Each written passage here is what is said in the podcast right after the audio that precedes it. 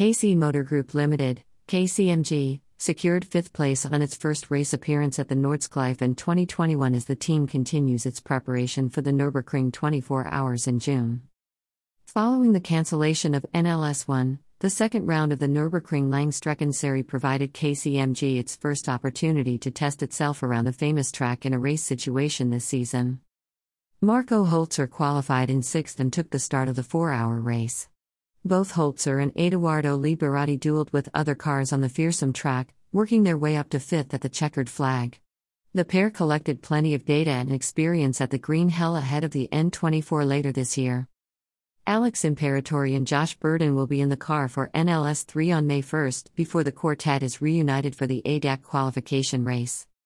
Racing with Porsche for a second season at the Nordschleife, KCMG is using the NLS races to prepare for another attempt at the Nürburgring 24 Hours, one of the most challenging endurance races in the world, which will take place on 3 to 6 June. Eduardo Liberati. I'm really happy and satisfied to start the season with a solid top 5 finish. We showed strong pace and collected lots of data so we can keep analyzing and working to improve. After NLS 1 was cancelled, we have less track time before the N24, so this weekend was really important for us, and we're pleased with our work. The team did a great job, and Marco was fantastic on his race debut for KCMG. Marco Holzer.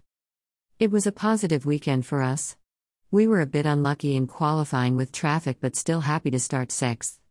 Our race performance was really strong, and we gained experience with the track and the car for the upcoming races.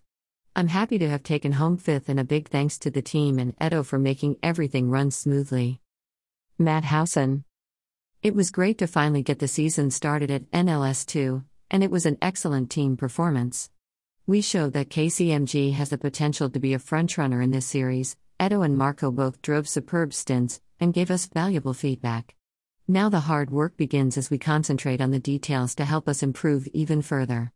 I'm looking forward to Alex and Josh taking the car for NLS 3 in May and continuing from where we left off this weekend. Paul IP. It was a shame NLS 1 was called off, but we made up for it with a great result here. Marco and Edo did a great job to take fifth, and we're on the right path ahead of the N24. The team picked up lots of good data, and we're now looking to be even faster for NLS 3. Source KCMG slash vote. Swoosh Communications